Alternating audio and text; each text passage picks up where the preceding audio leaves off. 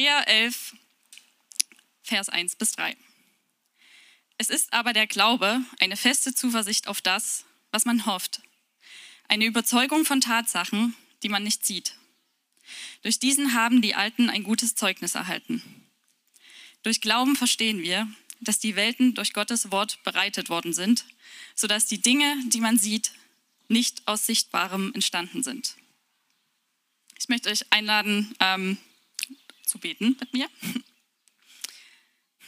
Gott, vielen Dank für dein Wort. Danke, dass du uns Dinge offenbaren willst und zeigen willst. Ähm, ich bitte dich, dass du unsere Herzen dafür öffnest, dass wir verstehen, was du jedem von uns einzeln sagen willst. Und bitte dich um deinen Segen. Amen. Was ist Glaube? Was bedeutet es zu glauben? Ähm, und wie kann, wie kann man heute überhaupt noch glauben? Wie kann das praktisch aussehen? Das wollen wir uns angucken in einer neuen Predigtreihe, die wir die Porträts des Glaubens genannt haben. Die letzte Reihe, vielleicht erinnert ihr euch, letztes Jahr, als wir uns das letzte Mal in äh, Person getroffen haben, da haben wir eine Predigtreihe gehabt, die sich die sieben Zeichen nannte. Da sind wir durch die sieben Zeichen aus dem Johannesevangelium gegangen. Vielleicht erinnert ihr euch. Und diese sieben Zeichen haben wir gelernt, sind wie Schilder gewesen, wie Hinweisschilder, die uns etwas auf etwas hinweisen sollen, die uns etwas zeigen sollen, nämlich wer Jesus Christus ist. Es ging also darum, an was glauben wir Christen? Wir Christen glauben an die Person Jesus Christus. Und jetzt wollen wir uns damit beschäftigen in einer neuen Reihe, was dieser Glaube ist, was diesen Glauben ausmacht, wie dieser Glaube an Jesus praktisch aussieht. Also das Ganze von der anderen Seite nochmal äh, angucken. Fieb ich für euch auch so, wie ich in meinen Ohren fiepe? Nein, okay, gut, dann muss ich das einfach akzeptieren. Jedenfalls, diese Predigtreihe ist ähm, kommt aus dem Hebräerbrief. Wir haben den Text gerade gelesen. Hebräerbrief Kapitel 11. Und im Kapitel 11 finden wir eine Abhandlung, ein ganzes Kapitel über das Thema Glauben. Was ist Glaube? Und Stück für Stück geht der Autor durch verschiedene Beispiele aus dem Alten Testament, aus der Geschichte des, ähm, des jüdischen Volkes durch. Und er nimmt diese ganzen Leute als Beispiele dafür, als als eine, eine, eine Aufreihung von Porträts für uns, damit wir sehen können, wie Glaube in Aktion aussieht. Damit wir Vorbilder haben dafür, was es heißt, zu glauben. Und heute wollen wir das Ganze einleiten. Und wir haben leider noch kein Porträt vor uns, sondern das ist sozusagen die, der Sprung, äh, das, ähm, das Warten vor dem Sprung. Und wir, wir müssen erstmal ein paar Definitionen klären, erstmal ein bisschen einleiten. Deswegen diese ersten drei Verse führen uns in das Thema rein. Und Definitionen sind wichtig, bei diesem Thema insbesondere, weil es da häufig Missverständnisse gibt. Ganz häufig habe ich dieses, diese Unterhaltung und letztens erst ist es wieder passiert, deswegen ist es mir eingefallen, dass jemand zu mir kommt und sagt, André, ich freue mich so für dich, dass du das glauben kannst. Ich finde das richtig schön, dass du das glauben kannst. Ihr Christen, ihr, ihr seid so glücklich und ihr geht so harmonisch miteinander um. Das finde ich bewundernswert. Aber weißt du, ich, ich bin ein rationaler Mensch und ich kann das nicht glauben. Und das war ganz lieb gemeint von der Person. Ich fand das nett, dass sie das so gesagt hat. Aber eigentlich ist das nur eine höfliche Form dafür zu sagen, André, du glaubst an Dinge, die es nicht gibt. Du glaubst an Dinge, die nicht wahr sind. Wenn jemand sagt, hey, schön für dich, dass du das glauben kannst und dass du damit glücklich bist, aber ich bin ein rationaler Mensch, hat man durch die Blume gesagt, hey, du tickst doch nicht richtig. Wie nennt man Menschen, die an Dinge glauben, die es nicht gibt? Verrückt. Was eigentlich gesagt wird, ist, André, du bist verrückt, aber du bist glücklich und verrückt. Und darüber freue ich mich. Schön für dich. Ähm, und die Definition, die dahinter steckt, die ich glaube, viele Leute heutzutage im Hinterkopf irgendwo unbewusst mit Glauben verbinden, ist so etwas in der Form von Glaube ist ein Überzeugtsein von Dingen, die es nicht gibt. Glaube ist ein Überzeugtsein von Dingen, die nicht wahr sind. Und nach dieser Definition ist starker Glaube ein Überzeugtsein von Dingen, von denen du weißt, dass es sie nicht gibt. Und das ist Wahnsinn.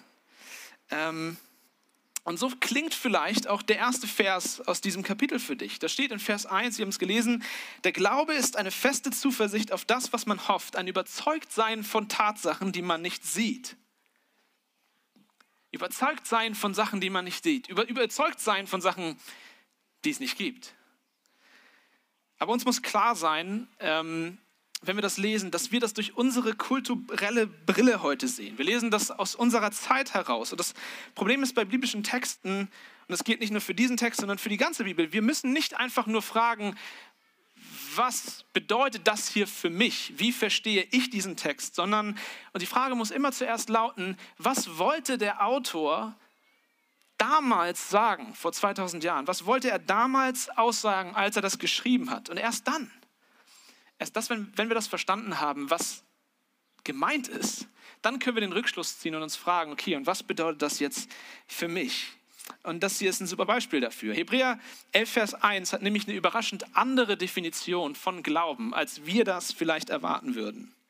Und um das zu verstehen, müssen wir den Zusammenhang des Briefes ein bisschen verstehen. Ich hoffe, dass ihr mir da folgen könnt. Ähm, der, Brief an, der Brief der Hebräer, der Hebräerbrief, ist, wie der Name sagt, geschrieben an wen? An Hebräer, an Juden.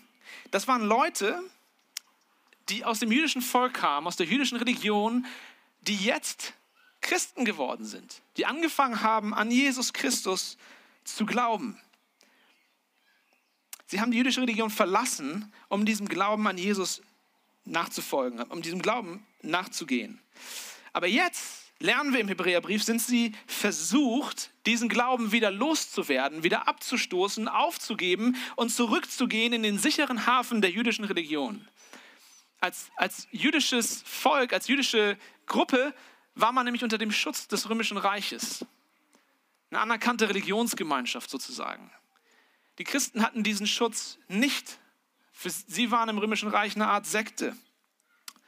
Und die, die, die, Versuchungen, die die Leute hatten, waren, okay, wir haben diesen neuen Glauben an Jesus, aber vielleicht gehen wir lieber zurück dort, wo wir herkommen und lassen den Glauben wieder hinter uns. Und der Autor ruft den Leuten das ins Gedächtnis. Direkt die Verse vor unserem Text in Kapitel 10, Vers 32 heißt es folgendermaßen. Erinnert euch aber an die früheren Tage, in denen ihr, nachdem ihr erleuchtet wurdet, das heißt also, nachdem ihr Christen geworden seid, erinnert euch daran, wie ihr viel Kampf erduldet habt, der mit Leiden verbunden war da ihr teils selbst Schmähungen und Bedrängnissen öffentlich preisgegeben wart, wart, teils mit denen Gemeinschaft hattet, die so behandelt wurden. Denn ihr hattet Mitleid mit mir in meinen Ketten bewiesen und den Raub eurer Güter mit Freuden hingenommen, weil ihr in euch selbst gewiss seid, dass ihr ein besseres und bleibendes Gut im Himmel besitzt. Ist das nicht interessant? Wenn ihr genau hingehört habt, der Autor dem Autor kommt nicht für eine Sekunde, nicht im Traum kommt er darauf, dass er sagen würde, hey, zum Thema Glauben, nichts Genaues weiß man nicht, aber lasst uns mal trotzdem glauben, weil es macht uns alle glücklich. Da, da, kommt er im Traum nicht drauf, denn das Gegenteil ist der Fall. Er erinnert die Hebräer daran und sagt ihnen, Leute, aufgrund des Glaubens seid ihr nicht glücklicher geworden, sondern der Glaube ist der Grund für eine Menge Unglück in eurem Leben. Und er listet es auf. Ihr werdet verleumdet, ihr werdet ausgelacht, ihr werdet bedroht, ihr, werdet, ihr habt gelitten deswegen, ihr habt eure Besitztümer verloren, ihr werdet verfolgt. Das hat der Glaube euch ganz praktisch gebracht. Erinnert sie daran. Aber dann fordert er sie auf, dennoch nicht das Handtuch zu werfen, dennoch nicht den Glauben aufzugeben, dennoch nicht zurückzugehen in ihre alte Religion. Auch wenn alle Umstände dagegen sprechen, sagt der Autor unverschämterweise, es ist die bessere Wahl. Es ist besser, beim Glauben zu bleiben. Warum? Weil es wahr ist ist die Logik des Textes, weil es wahr ist. Seht im Text, und das ist für uns heute schwierig, im, im Text wird Glaube dem Sehen entgegengesetzt. Das, der Glaube dem Schauen, den, den, unseren physischen Augen.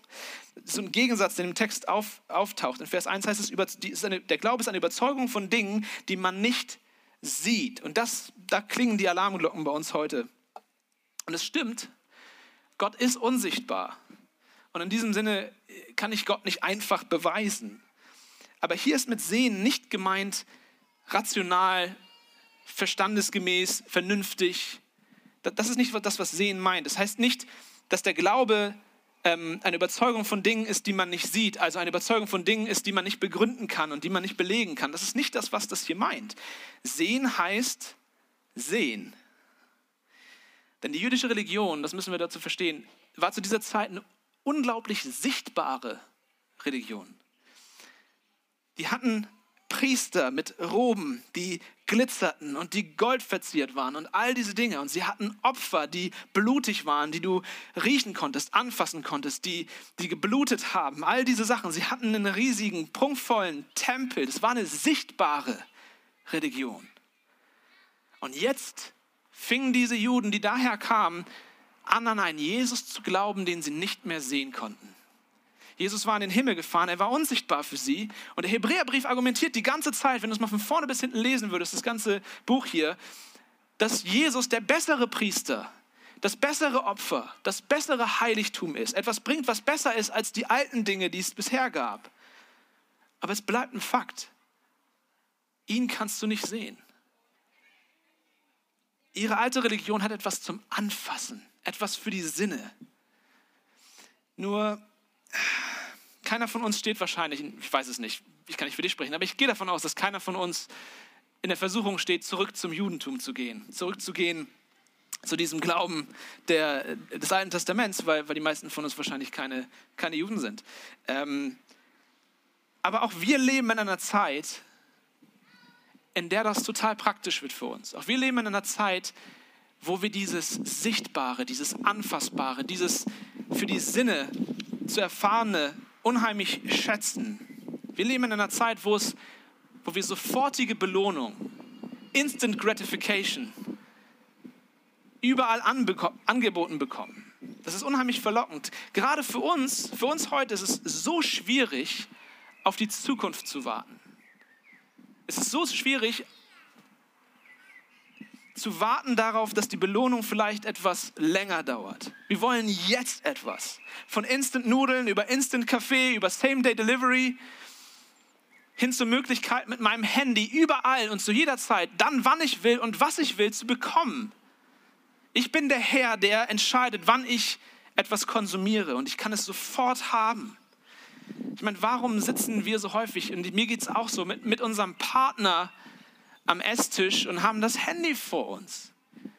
Oder warum ist es für uns Eltern so einfach, dass wir eigentlich gerade mit den Kindern spielen, auf dem Spielplatz sind und Zeit mit den Kindern verbringen, aber doch sind wir die ganze Zeit am Handy? Warum, warum, warum machen wir das andauernd? Ich glaube, ein Grund ist, weil echte Menschen, echte Beziehungen sind ein Investment.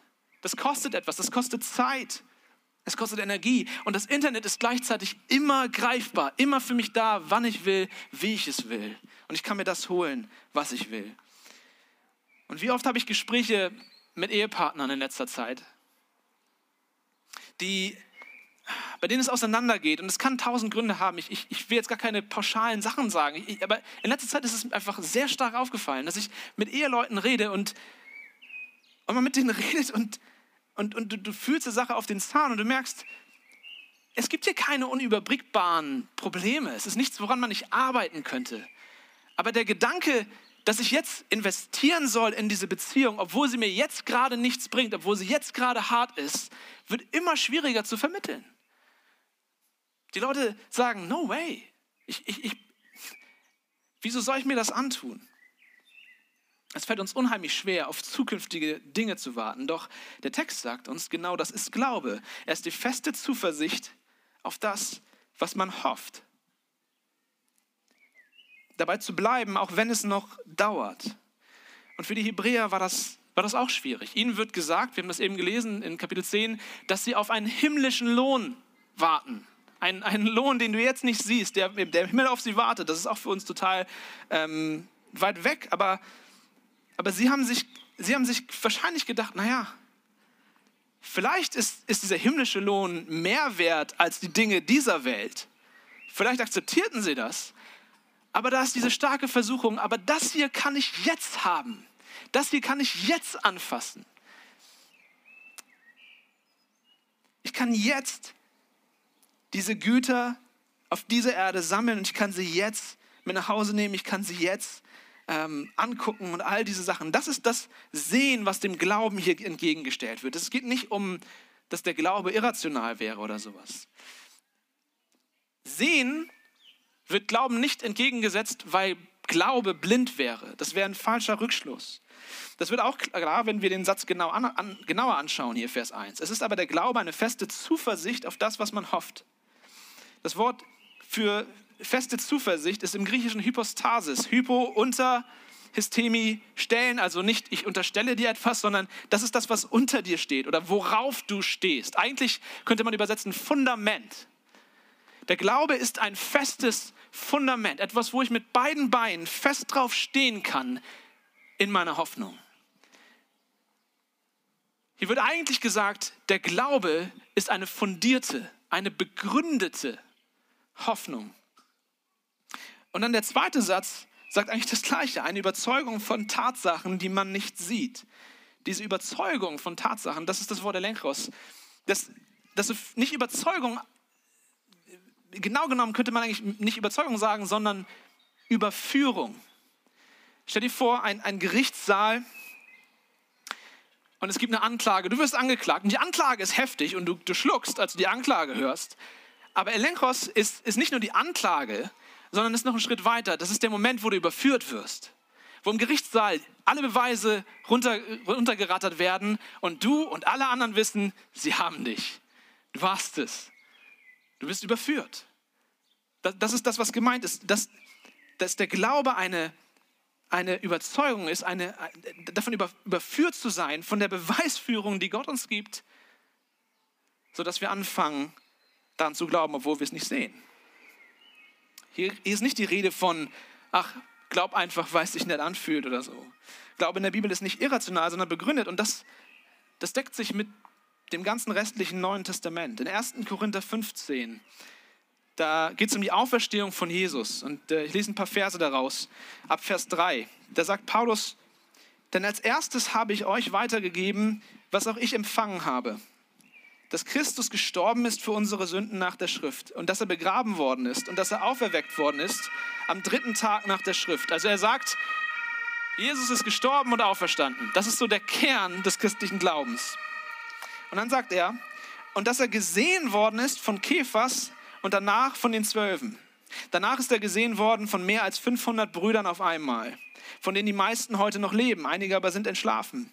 Danach ist er gesehen worden von Jakobus, danach von allen Aposteln. Zuletzt, ist er, zuletzt von allen ist er auch mir als von einer unzeitigen Geburt gesehen worden. Er sagt, seht ihr, was er macht? Er listet die Beweise auf. Das ist seine Beweisführung. Er sagt, all diese Leute haben Jesus gesehen. Wenn ihr mir nicht glaubt, geht und fragt einen von denen. Und dann sagt er folgendes in Vers 14. Ist aber Christus nicht auferweckt worden, so ist unsere Predigt vergeblich, so ist auch euer Glaube vergeblich. Wir würden dann auch als falsche Zeugen befunden, weil wir gegen Gott bezeugt hätten, er habe Christus auferweckt, den er nicht auferweckt hätte, wenn doch die Toten nicht auferstehen. Und dann in Vers 17, ist Christus aber nicht auferstanden, so ist euer Glaube nichtig. Ist euer Glaube leer, ist euer Glaube ohne Substanz, so seid ihr noch in euren Sünden. Hoffen wir allein in diesem Leben auf Christus, so sind wir die elendsten unter allen Menschen. Das musst du dir mal reinziehen hoffen wir allein in diesem Leben auf Christus sind wir die elendsten unter allen Menschen. Nun aber ist Christus auferweckt von den Toten. Klingt das für dich, als seien die ersten Christen an einem blinden Glauben interessiert gewesen? Als seien sie an Wunschdenken interessiert gewesen? Das Gegenteil ist der Fall. Ihnen war sehr klar, dass dieser Glaube, von dem sie reden, nur etwas wert ist, wenn er wahr ist. Es geht darum, dass der Glaube Substanz hat, sodass man sich auf ihn verlassen kann, ein Fundament, eine Grundlage, auf die man sich verlassen kann. Um das mal ein bisschen praktischer zu machen. Kurzes Beispiel, damit wir uns das vorstellen können. Wenn, wenn ich zum Arzt gehe und der Arzt sagt mir, André, du hast hier was in der Bauchregion, das gehört da nicht hin und das müssen wir da rausholen. Dann rutscht mir das Herz erstmal in die Hose und ich denke, boah, werde ich sterben? Was wird passieren? Und keine Ahnung, ich äh, drehe vielleicht ein bisschen am Rad und er beruhigt mich, der Arzt beruhigt mich und sagt mir, André, nee, nee, nee, nee. das ist nichts Schlimmes, das habe ich, hab ich schon tausendmal gemacht, das ist, das, das ist auch nichts Gefährliches. Und er erklärt mir, was das ist. Er erklärt mir, dass das ganz viele Leute haben, aber dass es besser ist, das rauszuholen.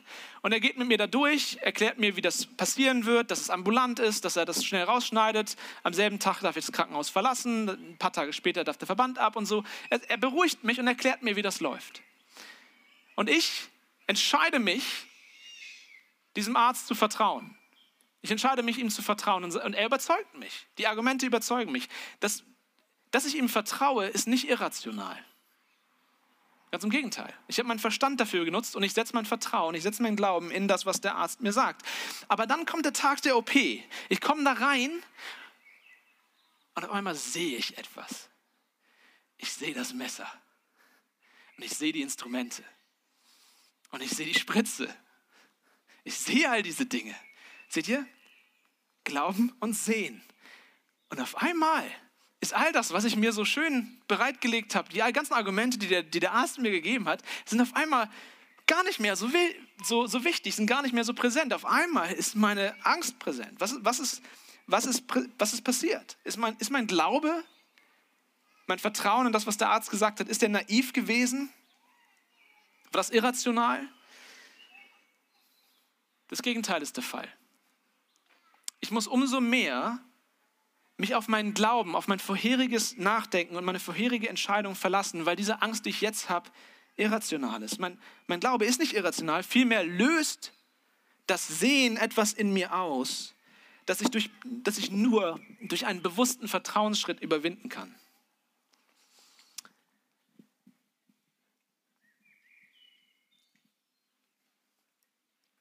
Seht ihr, insofern ist der Glaube dem, dem Sehen ein, ein Gegenstück. Und es geht uns ganz häufig so, dass wir im Angesicht von etwas auf einmal unseren Glauben gar nicht mehr so, so ernst nehmen. Und doch ist es manchmal richtig, sich auf diesen Glauben zu verlassen und nicht auf das, was ich jetzt in diesem Moment sehe. Aber mehr noch. Mehr, Glaube ist nicht einfach nur rational, ist nicht einfach nur eine Entscheidung, ein, ein, ein Nachdenken über, über die Gründe dafür und abwägen und dann entscheiden. Es reicht nämlich nicht, um es, um es zu glauben werden zu lassen, im biblischen Sinne, reicht es nicht, dem Arzt einfach nur zuzustimmen. Es reicht nicht, dass ich im Behandlungszimmer bin und mit ihm das Röntgenbild angucke und sage, ja, das muss raus, auf jeden Fall. Und dann kommt er mit seinem Messer an und sagt, hey, hey, hey, hey, das, hey du kommst mir jetzt nicht zu nah. Das ist nicht Glauben. Glaube ist nicht einfach nur theoretisch zustimmen. Glaube ist in dem Moment, wo ich mich auf diese Liege lege und sage, gib mir die Spritze. In dem Moment wird es zu Glauben im biblischen Sinne, dem Arzt zu vertrauen. Und ihr seht deswegen, Glaube ist nicht einfach nur die Frage von Rationalität und so weiter, sondern Glaube ist eine Frage von, welche praktische Auswirkungen hat das auf dein Leben, was du glaubst. Es reicht nicht, dass du ein Glaubensbekenntnis mitsprichst, sondern der Glaube zeigt sich in deinen praktischen Entscheidungen im Alltag. Daran musst du deinen Glauben messen. Das Messer, die Instrumente, die, die Spritze, diese Dinge, die ich sehe, die müssen nicht immer Verfolgung sein, so wie es hier bei den Hebräern war. Wir erleben das, Gott sei Dank, in unserem Land eigentlich nicht. Ähm, aber du hast vielleicht diese, diese eine Sünde in deinem Leben. Diese eine Sache, die du nicht loslassen willst, der vielleicht sogar nicht loslassen kannst. Und du singst, wenn das, wenn das gerade erlaubt wäre, singst du Sachen wie Jesus, du bist alles, was ich brauche. Aber dann gehst du wieder in die Woche und du kannst diese Sache nicht loslassen, weil Jesus ist nicht alles, was du brauchst. Du brauchst diese Sache auch. Das fühlt sich so real an. Es ist so, es ist so wichtig für dich, dass du es nicht loslassen kannst. Du kannst nicht ohne diese Sache leben. Theoretisch weißt du, dass es nicht richtig ist, aber praktisch fehlt dir der Glaube, es sein zu lassen. Und ein Beispiel, das in letzter Zeit auch sehr häufig auftaucht, und ich, ich will nicht jetzt hier ähm, irgendwie jemanden direkt ansprechen. Das ist einfach etwas, was sehr, sehr häufig auftaucht. Deswegen ist es ein Beispiel, was mir gekommen ist. Du glaubst an Jesus, aber ihn in deine Beziehung reinreden lassen, das geht dir zu weit.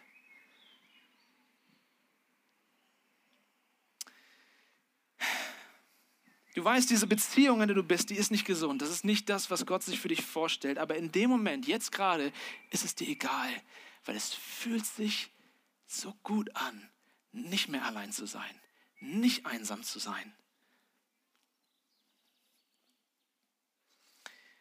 Das ist etwas, was ich anfassen kann, etwas, das ich sehen kann, etwas, was ich erleben kann. Du handelst dann nach dem Sehen, nach dem Schauen und nicht nach dem Glauben. Theoretisch stimmst du vielleicht zu, dass Jesus den besten Plan für dein Leben hat, aber ganz praktisch glaubst du nicht, dass Jesus einen guten Plan für dich hat.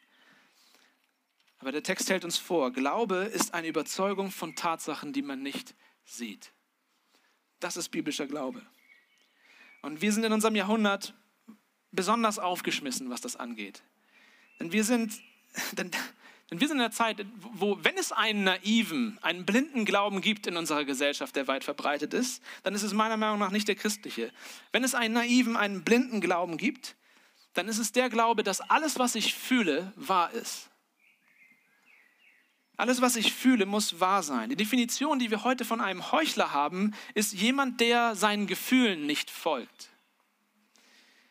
Und das macht es unheimlich schwer, weil, weil wenn ich im im Kampf mich befinde mit, mit meinen Leidenschaften, mit meinen Versuchungen, mit den Sünden, mit denen ich kämpfe, da kommen immer wieder diese Instinkte hoch, diese Leidenschaften, die mir etwas versprechen, was so viel mehr real wirkt als der Glaube, den ich zwar begründen kann, aber der jetzt gerade unsichtbar ist.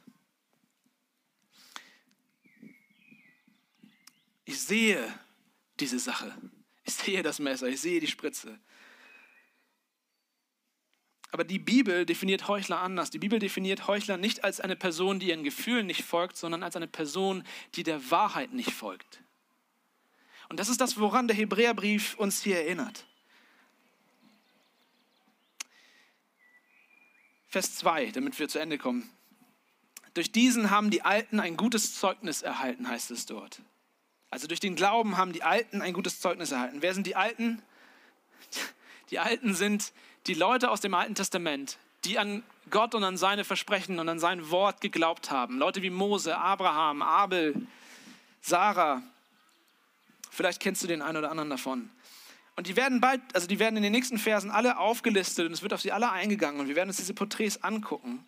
Aber der Grund, warum der Autor die alle auflistet, ist, er versucht uns etwas zu beweisen, er versucht etwas zu belegen anhand der Bibel, anhand des Alten Testaments. Nämlich, dass der Glaube, der Glaube allein der Grund ist, warum Gott einen Menschen annimmt. Der Glaube ist der Grund, warum Gott einen Menschen annimmt. Immer wieder im Text heißt es, durch Glauben. In, in Vers 4 in Kapitel 11 heißt es, durch Glauben brachte Gott brachte Abel Gott ein besseres Opfer dar. In Vers 5 heißt es, durch Glauben wurde Henoch entrückt.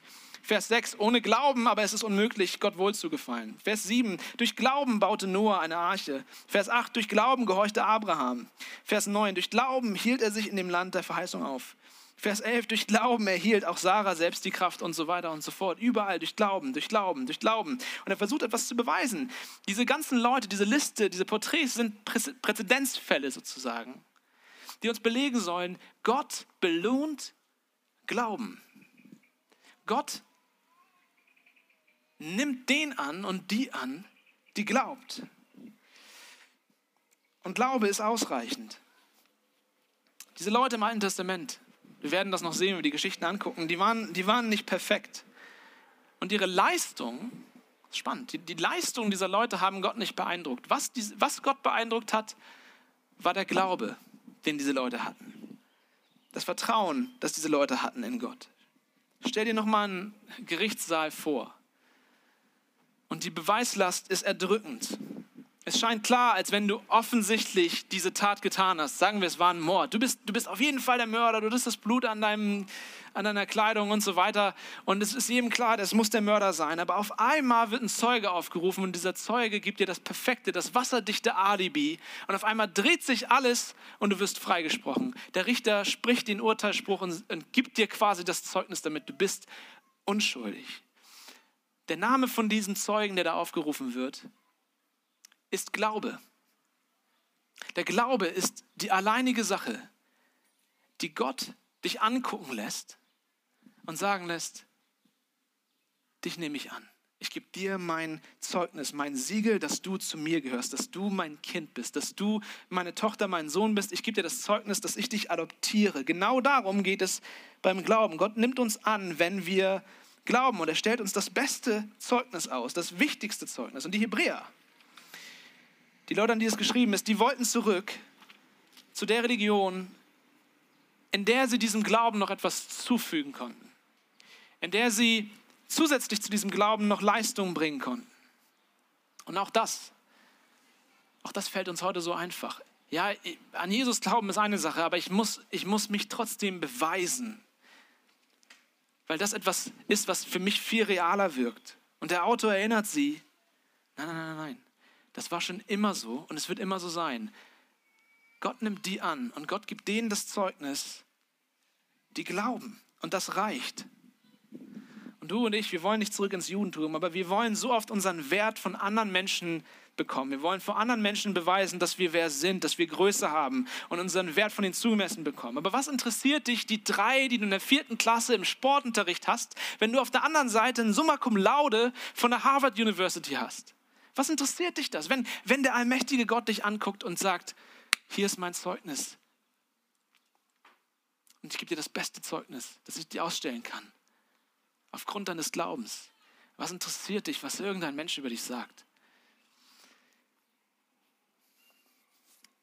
Aber damit das praktisch wird, damit du diesen Glauben in die Woche nehmen kannst, damit es praktisch wird, musst du dir diese Zusagen von Gott, dass er denen, die vor uns gegangen sind, sein Zeugnis gegeben hat und das Versprechen, das damit verbunden ist, dass er auch dir sein Zeugnis geben wird. Du musst dir diese Zusage von Gott vor Augen halten. Was meine ich?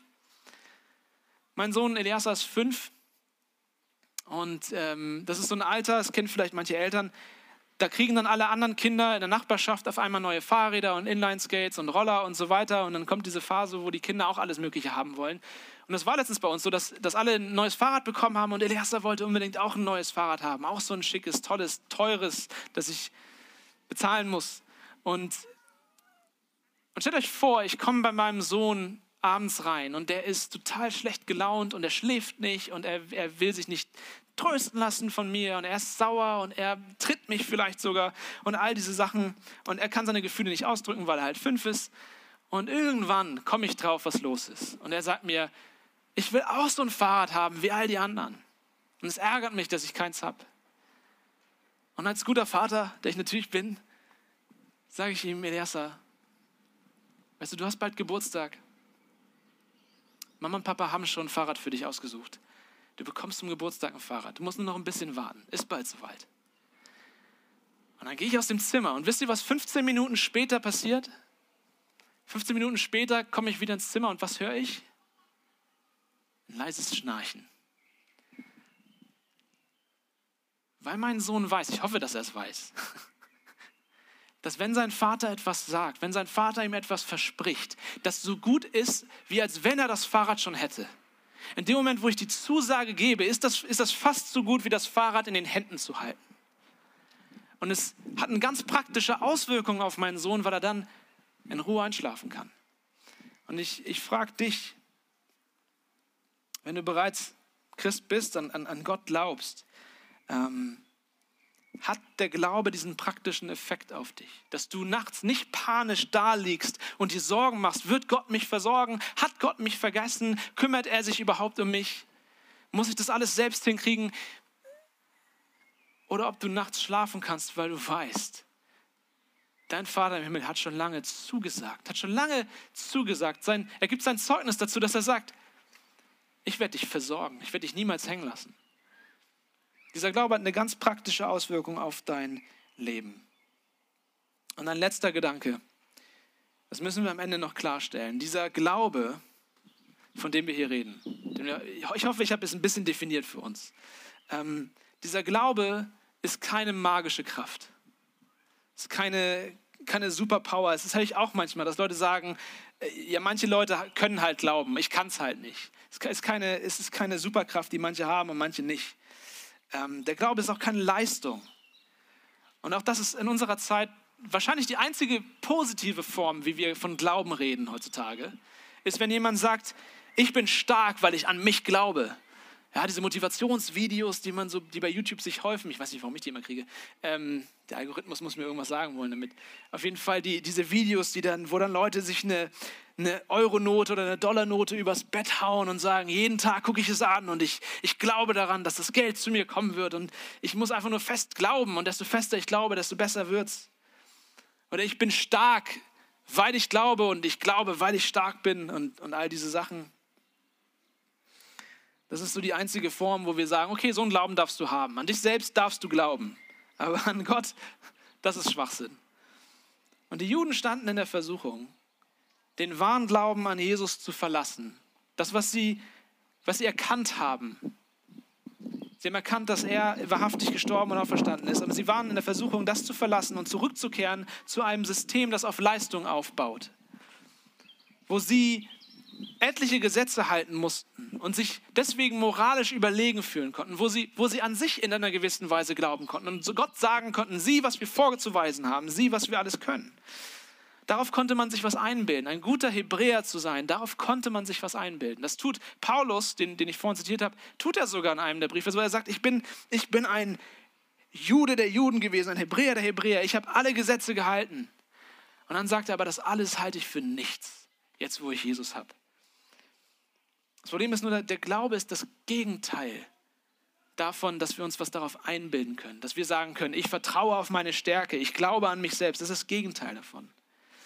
In Kapitel 12 wird diese ganze Glaubensgeschichte hier, diese Predigtreihe sozusagen beendet und es wird, ähm, wird ein Fazit gezogen. Und Vers 12, Kapitel 12 heißt es dann in Vers 1, darum auch wir, weil wir eine solche Wolke von Zeugen um uns haben, also all diese Leute im Alten Testament, die geglaubt haben, weil wir so eine Wolke von Zeugen um uns haben, lasst uns ablegen alles, was uns beschwert und die Sünde, die uns umstrickt.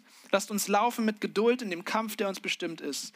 Und aufsehen zu Jesus, dem Anfänger und Vollender des Glaubens, der, obwohl er hätte Freude haben können, das Kreuz erduldete und die Schande gering achtete und sich gesetzt hat zur Rechten Gottes. Ich habe keine Zeit, auf das alles einzugehen, aber hier wird dann erklärt, Glaube ist auch eine Art von Schauen. Es ist kein, nicht physisch mit den Augen sehen, das, was wir vorhin besprochen haben. Aber der Glaube ist das Hinschauen im geistlichen Sinne auf den unsichtbaren Christus, der für uns gestorben ist, der für uns am Kreuz gehangen hat. Glaube ist das Vertrauen nicht auf sich selbst, sondern auf den, der für dich gelitten hat und gestorben ist und auferstanden ist. Der Glaube ist eben nicht das Vertrauen auf deine eigene Stärke, sondern die Fähigkeit, von sich selbst weg hin zu jemand anderem zu schauen. Martin Luther nannte das Extranos, außerhalb von uns. Die, Glaube ist die Fähigkeit, weg von dir selbst hin zu einem anderen zu schauen. Und zu glauben, dass er die Sache für dich geregelt hat, dass er dafür sorgt, dass du angenommen bist. Karl Barth sagt so wunderbar, ich habe es im Programm abgedruckt, äh, abgedruckt. Ich glaube heißt, ich vertraue. Ich muss nicht mehr mir selbst vertrauen wollen. Ich habe es nicht mehr nötig, mich selbst zu rechtfertigen, mich selber zu entschuldigen, mich selbst retten und bewahren zu wollen. Dieses ganze tiefste Bemühen des Menschen, sich an sich selber zu halten, sich selber, gerecht, sich selber recht zu geben, ist gegenstandslos geworden. Ich glaube nicht an mich. Ich glaube an Gott den Vater und den Sohn und den Heiligen Geist. Der Glaube ist keine Kraft. Der Glaube verbindet dich lediglich mit Jesus. Und ich kann das nicht besser erklären als, als der bekannte Londoner Prediger Charles Spurgeon. Er schreibt zwar aus einem anderen Jahrhundert und manchmal ist er ein bisschen eigentümlich, aber er schreibt es einfach besser, als ich sagen kann. Er sagt, warum ist der Glaube so wichtig? Wegen seiner Fähigkeit zu empfangen. Ein Geldbeutel wird keinen Menschen reich machen. Und doch, wie soll ein Mensch seine Schätze sammeln ohne einen Ort für sein Geld? Der Glaube kann nicht ein Penny zu deiner Rettung beitragen, aber er verwahrt als Geldbeutel den kostbaren Christus in sich. Ja, er verwahrt all die Schätze der göttlichen Liebe. Wenn ein Mensch durstig ist, bringen ihm ein Eimer und ein Seil allein nicht viel. Aber wenn dort ein Brunnen in der Nähe ist, sind ein Eimer und ein Seil genau das, was er braucht, um das Wasser zu schöpfen. Der Glaube ist der Eimer, mit dem der Mensch Wasser aus dem Brunnen der Errettung ziehen und sein Herz füllen kann. Ich lade euch jetzt ein, beim nächsten Lied mit Jesus zu reden und dein Herz zu füllen aus diesem Brunnen. Glaube nicht an dich, sondern glaube an Jesus. Amen.